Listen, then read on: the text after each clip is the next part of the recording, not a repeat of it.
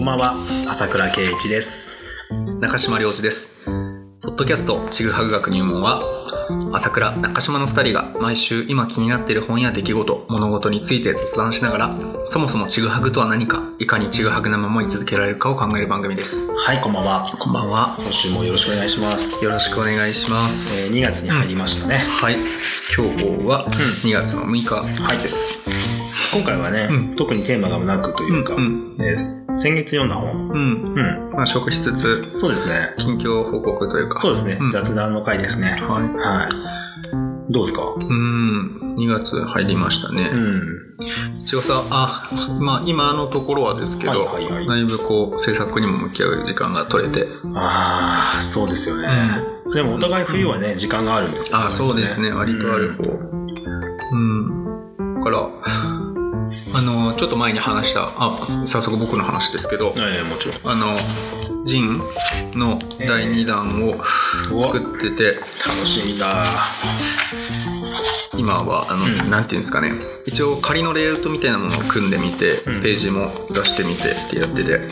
結構なボリュームになりそうですね。うんそうなんですよね。なんでジンって呼べるのかっていうのもありつつ。本ですね。うん。なんか読んでもらえるようなものにいしたいやーなんかいいね、うん。これの人がやってんの見るとやりたくなりますよ。ねああのやりましょうよ。っていうか朝倉さんのみたいですよ。まあノートの記事、うんうん新しく書かずにねう、ん。うん楽をしようと。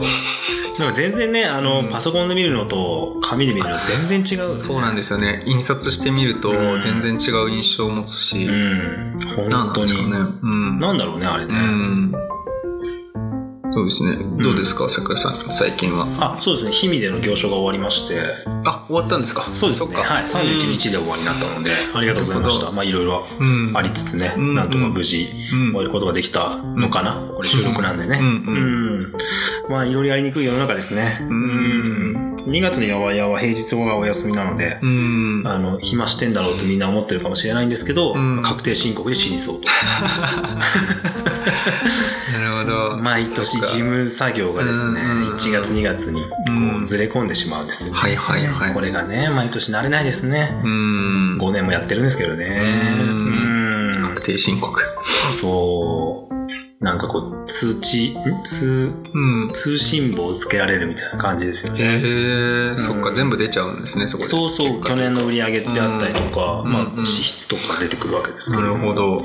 案外うん、売れてたなとか売れてなかったなとか、うんうんめっちゃ経費、めっちゃ本買ってるなとか、資料費がすごいことになってるけど大丈夫かこれみたい はな。いや、大した額じゃないですけどね、それでもね。うんうんうんもう本当に本が好きな人に比べたらね、その床抜けるような本の買い方はしないですからあね。うん。でも図書館が拡充されていくという。ああ、そうですね。そう、そういうことですよね、ううんん。ちょっと冬は寒すぎてね、閉めてるんですけど、あの、なんだろうな、今年多分ストーブをお店に、薪ストーブを置けそうなので、へうん、ちょっと売り上げ次第なんですけど、あ、なるほど。うん、そしたら冬もあったかいんじゃないかななんてうん。思ってみたり思わなかったりしております。そんな暖かい部屋で、な何を読んでるんですか？ああ、そうそうそう。えっとね、うん。これ、中島君も持ってきててね、被ったんですけど、えっと、NHK テキスト12月の、はい。えー100分で名著、はいえーブルデューのえーディスタンクシオン。うん。うん。岸正彦さんがうん今回は書かれてるんですけど、うん100分で名著シリーズの、まあ、テキストですね。はい。めっちゃ面白かったですね。面白いですね。うん。見た？だよね。見ました。うん。100分で名著っていう番組ご存知ない方がいるかもしれないですけど、うんうん100分でこう名著を紹介するという、うん。えー何回だっけ ?5 回に分けるだっけ？4回4回かな？5 4回かうん。なんか何回かに分けて。うんそうです合計100分でそう1冊。すごくね、あ、4回でしたね。4回。うん。はい。これめちゃくちゃ良かったですね。ああの、の、どんなところが良かったですか？なんかそれ好みの女性の細かいとこ聞いてくるみたいな。なんていうの難しいこと言うよね。まああの、うん表紙にね、うんえっと、私の根拠を開示する。はいはい。安直な幻想に逃げず、現実を直視するための社会学っていうことを岸さんが書かれてるんですけど、うんこの安直な幻想に逃げず現実を直視するための社会学っていうのはまさにだなっていうう。ん。うん、ディスタンクションのその原原本とか翻訳本うんも今読み進めてるんですけど、うん。そうですね、辞書ぐらいの厚みがありまして、うんうんうん。うん暑いですね。あの、個人的な感覚なんですけど、翻訳があんまり上手っていうかしっくりこない、あ、あの、和訳さ、翻訳、和訳されてるものって、うん合う合わないあるじゃないですか。そうですね。なんか言い回しがう、ん。こう、飲み込みにくいうん、と、理解もちょっと難しくなるんですけど、うんこのディスタンク仕様に関してはマジで読みにくいです。うんうん。あの、内容にもありましたよね。うんその、フランスだっけ？うんの、あの、本の内容っていうのは、うんうん2割は理解されないことを前提にして書かれるみたいな。ミシェル・フーコーのね。うん。あれ、2割がフーコーが言って、えあっと1割ですねブルデュブルデュ2割ー、あ、うんそうですね。ブルデューの方が多いよね。わからない方が、うんあの、評価されるから、あえて分かりにくい言い回しをしてるみたいなね、部分がね、あるっていうのは確かにあるんですよ。そもそもディスタンクシオンっていうのはどういう意味でしたっけ、ディスタンクシオンは、翻訳するとうん、何なんだっけ、えっとね、いくつかあったよね。うん。えーっと、まあ、二人ともすぐ出てこないっていうね、それ一番 聞かれるであろうことを、ちゃんとメモ。卓越化卓越化。うん。卓越化っていうと、えーちょっと難しい言葉ですけど、えっ、と、フランス語で区別を意味するそうですねうんうんうん。英語で言うと、差異とか、弁別、卓越。そうですね、そうありますね。他者から自分を区別して際立たせること。うんうんうん。ブルデューさんというのはどういう方？ブルデュー、あ、ピエール・ブルデューの。はい。ブルデューはね、こうね、まあ、近代の社会学者、あの、社会学者。社会学者ですね。フランスの農村に生まれたうん。ブルデューは、ー同国で最も権威がある高等教育機関、えーコレージュ・ド・フランスの社会学教授まで上り詰め、社会の権利、権力関係と不平等の構造、そしてその背景にある思想と行動パターンを明らかにしたとうん。書かれていますね。うん文化資本っていうのを聞いたことがある人がいらっしゃるのかな。あの、せ、えっ、と、生まれ持って、その、うん。例えば、本がある家と本がない家ではうんうん、全然教育的なレベルに差が生まれるであったりとか、うんお金があるかないかとか、うん。そういったことを研究したのがブルデューなんですけど、で、まあ文化資本っていう言葉を、あの、こう、編み出したというのかな、あの、提唱したんですけど、ううん。ん、結構辛辣な本ですよね。そうですね。なんていうんですかね。まあ、稲妻の一撃の否定っていうのがあるんですけど、その、えー例えば、ううんわ、この音楽めちゃめちゃいいっていううん。時の、その、衝撃のことを、あの、ブルデューは稲妻の一撃って、うんかっこいいですよね。うん中人心をくすぐりますよね、なんだけど、あの、うんそんなものはないと、うんあの。それは今まであなたがこう、溜め込んできた文化資本があるから理解できてるだけだと。うん。その、ピアノがすごいとかは、ピアノってものを聞く耳があるからだと。うん。だから、結構嫌なことを言ってますよ。そういう意味では。うんあの、芸術やってる人とかからしたら、ブルディは好かれなかったね。うんあの、なんか厄介な学問みたいなこと言ってましたよね。そうそうそう。んあの、なんていうか、正義を犯す。うんそういう意味では。そうですね。うん。隠された現実っていうか裏にある背景だったりとかを暴いてしまう。うんだから、隠しておいて、うんおいた方がいい。なんていうか、その、商売の秘密をね、うん。あの、解き明かしてしまうようなことをうんやる。でも、あの、なんていうか、この、岸さんがこの本に書かれてるみたいに、まあ、うんちょっとまだ読み切ってないのあれなんですけど、ディスタクション自体読んでても、うん。かといってなんていうんですかね、その悪気があってそういうことをやってるっていうよりも、うん。そういう現実、その、まあ、幻想、安直な幻想に逃げず現実を直視するため、んまさにそれで、うん。その、なんていうのかな、勘違いしちゃ、よく知らないがゆえに勘違いしてしまって、えっ、とね、なんかこう、コントロールされてしまっていることに関して、うん。ちゃんと理解をすることで、うん。あの、向き合おうとしたというか、うんじ実際の社会というものに。うん。すごくこう、希望を持って、こうんの学問を進められたんだなっていうのは、うん。あの、すごく感じるんですよね。あの、自由とは何かについての本だっていうことも、岸さんは紹介されてますよあね。これですね。私たちがどれぐらい不自由なのかが書かれた自由についての本。うん。そうなんですよ。ややこしいですけど。これややこしいんですけどね。うんでも、本当にそうですよね。自分を自由じゃなくしてる原因というか、うん正うん、制限を、そこを、こう、妥協なくっていうか、幻想を持たずに見つめることによって、むしろ自由、本来の意味での自由っていうのが開かれるっていう、そこに対する希望を持つ。うん。っていうことを、あの、岸さんもだけど、まあその、ブルデュー？ブルデューがね。岸さんもかなりブルデューから影響を受けたっていうふうに。岸さんはブルデューに稲妻の一撃を受けてね、社会学にこう、そうなんでしたっけ没頭していくんです。うんうんあの、なんかこう、漁るようにこの本を読んだっていううんね、くだりがあるんですけど、あの、これ、まあ僕は100分で命中のこの教科書、テキストを読んだだけなんですけど、あの、すごく、なんだろう。あ、あとはまあその、ええっと、E テレ？うんも見ながら、あの、岸さんの断片的なものの社会学とか、はいはいはい。ビニール傘とか、うんあの、著作たくさん出されてて、うん。私みたいな門外観にもすごく親しみのある方ですけど、うん。あのーすごく、それこそ稲妻の一撃じゃないですけど、んあの、なんて面白いんだろうっていうふうに読んだんですよね。うん。数年前になるんですけど。でも、なんかそれの理由というか、はいはいはい。なんでそれを、あのービビッときたのかな、うんみたいなことが改めてわかる内容。本当そうだね。であるし、あの、別に僕たちに限った話じゃないとか、うん自由ってなんだろうとか、うん何か不自由に感じてる人にとっては、すごくお勧めしたい。そうですね。あの、もう本当この100分で名著のこのせテキストが良い、うんすごく良いと思います。あの、うんなんとなく趣味が似てしまうっていううんことですよね。うんあの、分類はないはずなのに、みんな同じような服を着て、うん。同じような音楽を聴いてう、ん。同じような嗜好品を好きだっていう時に、なぜそういう風になってしまうのか。うん。それは不自由だっていうことですよね。うん。でもそれを知ることによって自由になっていくっていう、うん。何、何者になっていく、その何者っていうものを、あの、解き明かそうとしてるっていうのは、すごくいいなうまく言え、うまく言えないっていうか、うん。うん。ま、まあ、つどつど言ってるこのちぐはぐ学入門でも言ってるような、うん。その、ちゃんと自分たちを理解するためにうん。学問は深めるんだけど、最終的にはわからないっていうところに帰っていくというか、うん。うん、そういうのにもすごい影響は受けてるなと思いますね。うん。まあ、この本を読みましたよ。あの、うんうんうんお世話になってる方からもお勧めされたんで、んすぐ買ってうん読みましたけど、やっぱり面白いですね。面白いですねあの、実はその中で紹介されてた、はいはいはい。ポール・ウィリスの、ウィリスのハマータウンの野郎ども。おーこれも、あの、まだ読みかけなんですけど、うんうん超おもろいですね。いいねう。ん。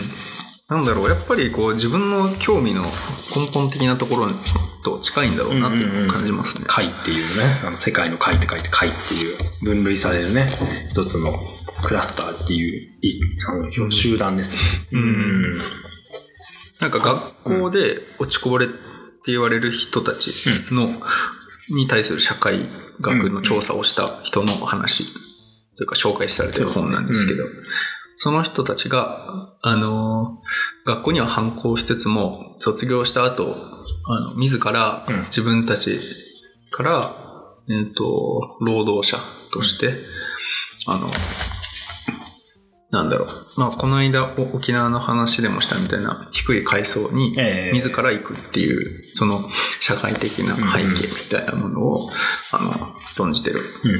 本ですね。すごい重要なことなんですよね、これって。まあ、あの、まあ、ブリューがこれを書いた時代で置いたなんていうか、労働者たちが社会に対しての革命を起こすようなね、風潮社会主義であったりとかの時代において、なぜ彼らはその革命を起こさないのかみたいな、それは彼らが知識がないからだみたいな論の中に、ブルデューは違うって言ったんですよね。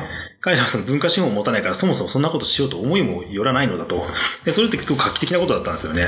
なんか、だから、例えば、今の時代においてそのマイルドヤンキーって言われる人たちが、なんでこう地域のためにもっと頑張らないんだ？でも彼らは彼らなりの地域ってものを持ってて、コミュニティを持ってるっていうことに対して、なんかブルデューっていうのは、だから優しいんだろうなと思うんですけど、まあ、あと岸さんの本も優しい本だなと思うのは、そういう言葉にならないものを持ってる人たちの、あの、構造っていう言い方があってるのが、うん営みというか、うん。に、こう、フォーカスしていってる。うん。うん。だから今の時代すごく必要だと思うんですよね。うん。うん。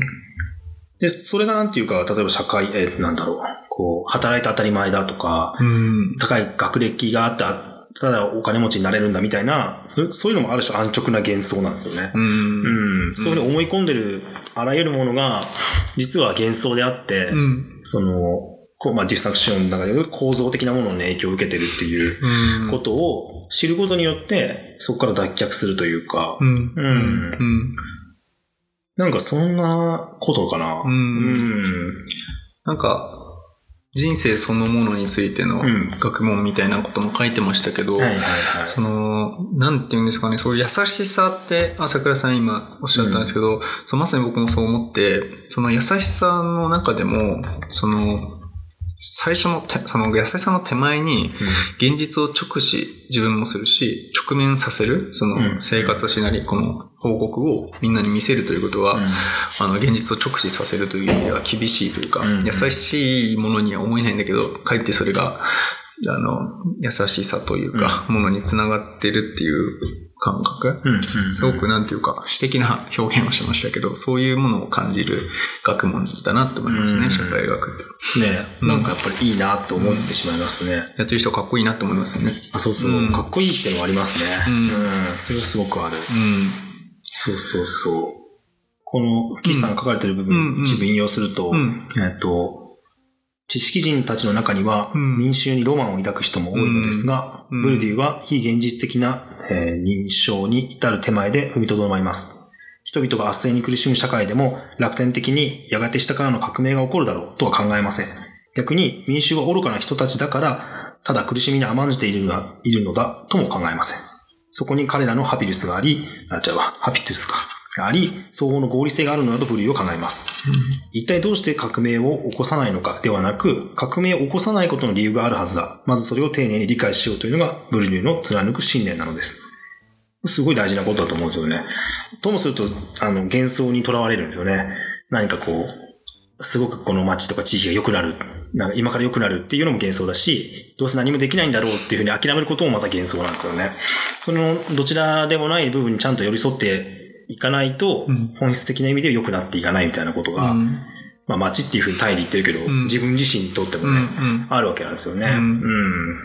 だからなんかね、あの、原著の方はね、普及版ディスタンクシオンは、あの、すごく分厚くて1と2があるんで、ん全然お勧めしないんですけど、あの、岸さんの書かれたこの NHK テキストは、んあの多くの人に読んでほしいなってすごく思います。うん。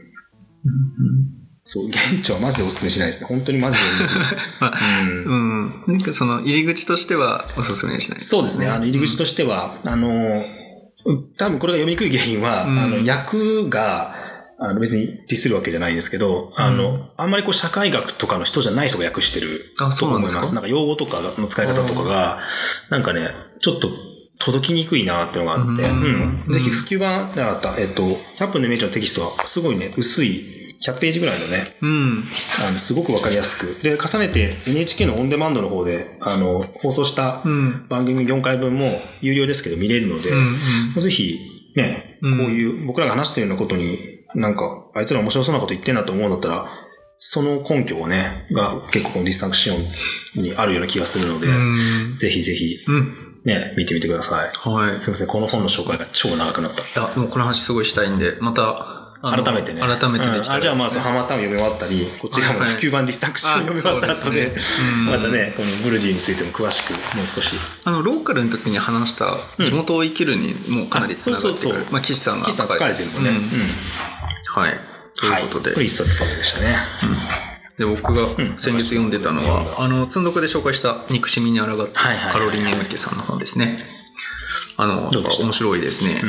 あ、着せずしてというか、あの、社会学っぽい書き方というか、あ。ええええ。あ学問でやってるわけじゃなくて、このカロリン・エムケさんはジャーナリストなので、うん現地に行ってそれを伝えるというのが、までが仕事なんですけど、なんだろうな。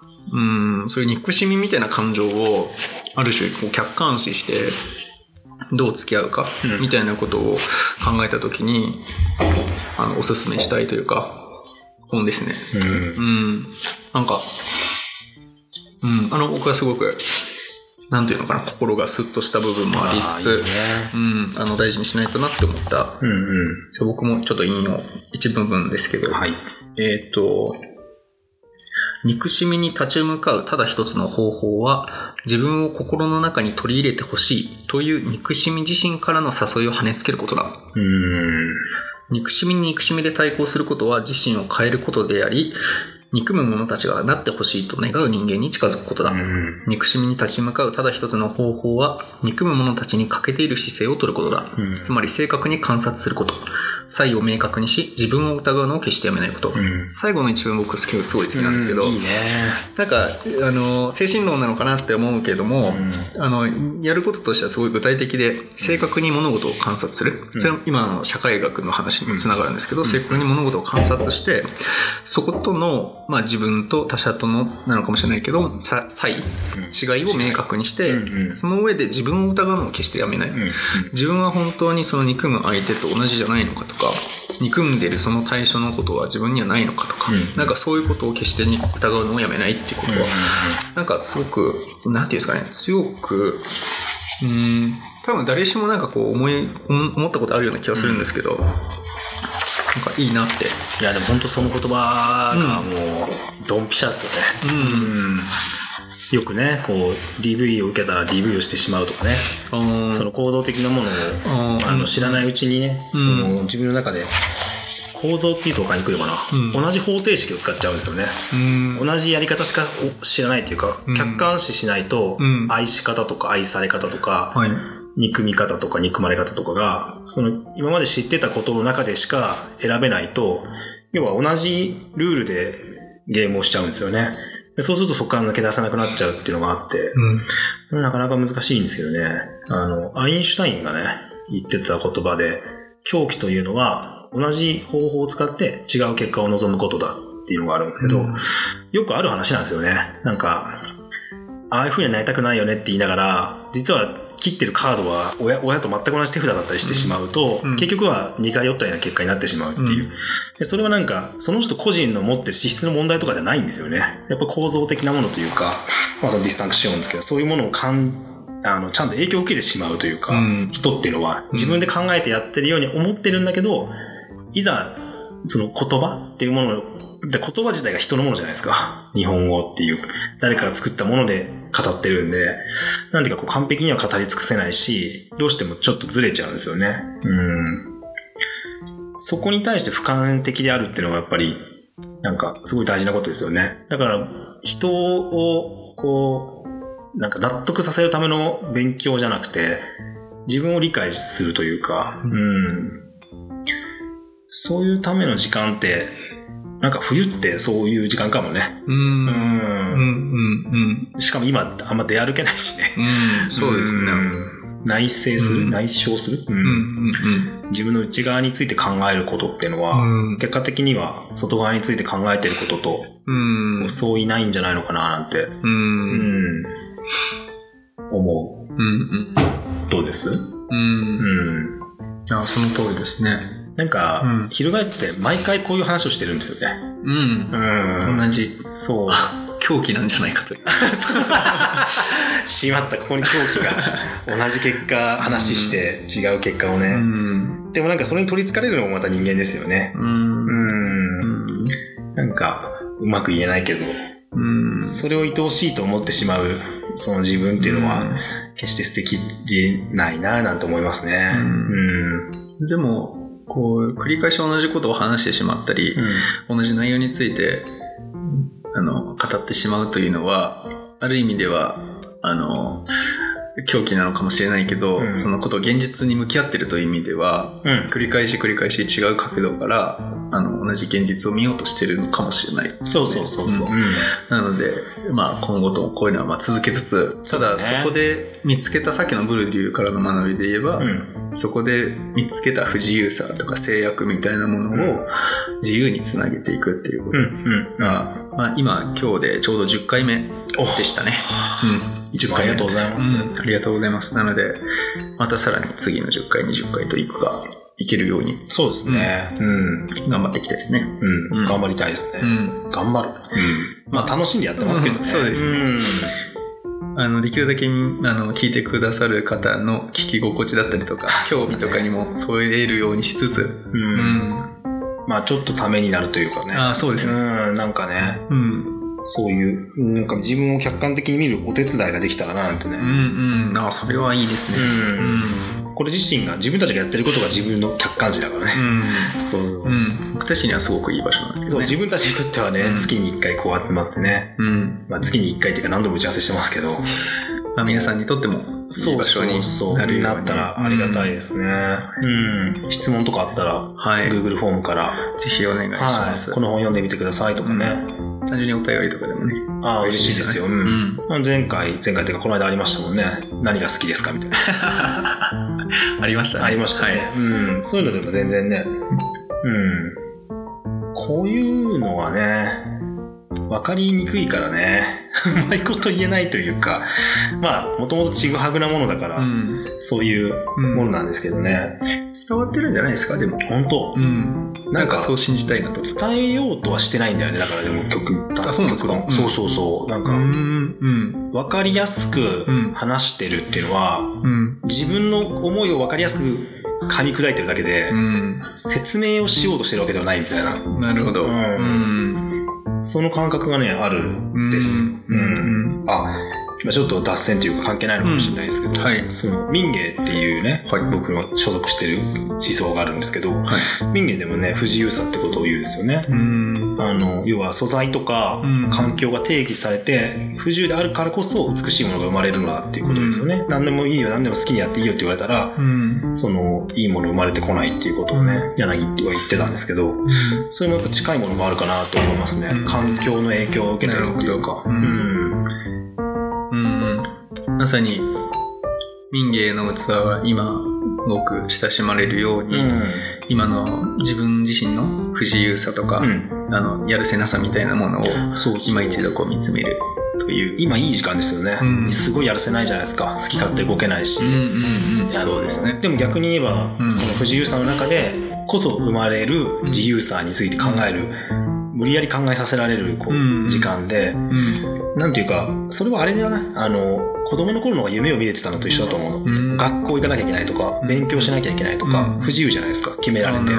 だから夢をね、あの、高等向けな夢が見れるんだけど、大人って何してもいいよって言われると、うん、全部結果伴ってないと、うじゃあ大リーグで野球選手になりたいんだったら練習どんだけしてんのって聞かれちゃうじゃないですか。うん。でもやっぱりそれって逆に寂しいというか、逆説的に不自由というか、うん、僕らは自由だっていう不自由にこう、うんがんじがらめにされてるんですよね。日日頃ね、こうしなきゃいけないとか、こうやって当たり前みたいな。でも今って、それが壊れていく時代ですよね。うん。だからいい時代ですよ。きっとね、すごいそれを思います、最近。うん。まあ、ちょうど30分ぐらいですよ。はい。これまとまらないんだよね、毎回。あ、あの、こう、集、集約させようと僕がすると、朝倉さんはそうそう広げようと、こう、で、それをね、あの、隣で、あ、こいつ話広げやがったっていう空気を感じ取りながら、こう、結局ね、毎回まとまらないっていうね。いや、面あ白い。のあ、今、こいつまとめようとしてんなってわかる。その攻防が今。そう。毎週そう。すいませんね。いやいやほんとすいませんね。いや、僕は広げるのが得意じゃない。いやいや、こっちは広げることしかできなかったりするんでね。うん。ちょっとまとめ、じゃあまとめの方に走っていくとね。ありますか？うーんと、そうですね。春が待ち遠しいですね。いや、本当そうですよ。うん。ん春を楽しみに冬を乗り越えましょう。はい。じゃあ、今週はこんなところで。ありがとうございました。はいまた来週もありがとうございました。よろしくお願いします。はいありがとうございます。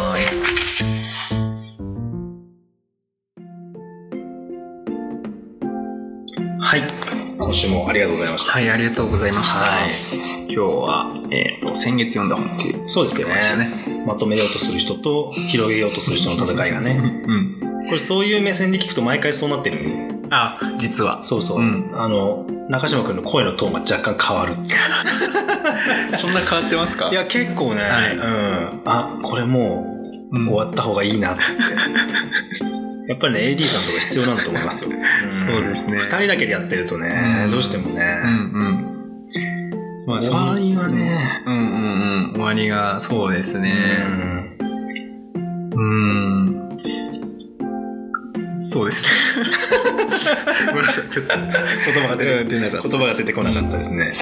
まあ、そんなこともありつつね、うんまあ、あの手探りでやってますよ。はい。うん。手伝いたいとかいう人がいたらね、ああ、嬉しい全。然連絡してほしいんですけどね。うん、ただ結構過酷だっていうことだけは伝えて こもりますからね。そうだね。あ、でも、その、なんですかね、一回分とかで付き合ってくれる人がああ、ぜひぜひ嬉しいですよね。そうですね。うん。なんかそういう試みとかも。そう、テンション的には、あの、水曜どうでしょうみたいなうん。感じなんですよ。うんうんうんなんか、ぶっつけ本番でね、うんやってますんでね。うん。ぜひぜひう、んそんな連絡も待ってます。はい。じゃあ次回が、はい、次回。朝倉個人会ですね。はい、企画。はい、僕の仕込み企画持ち込みですね。うん。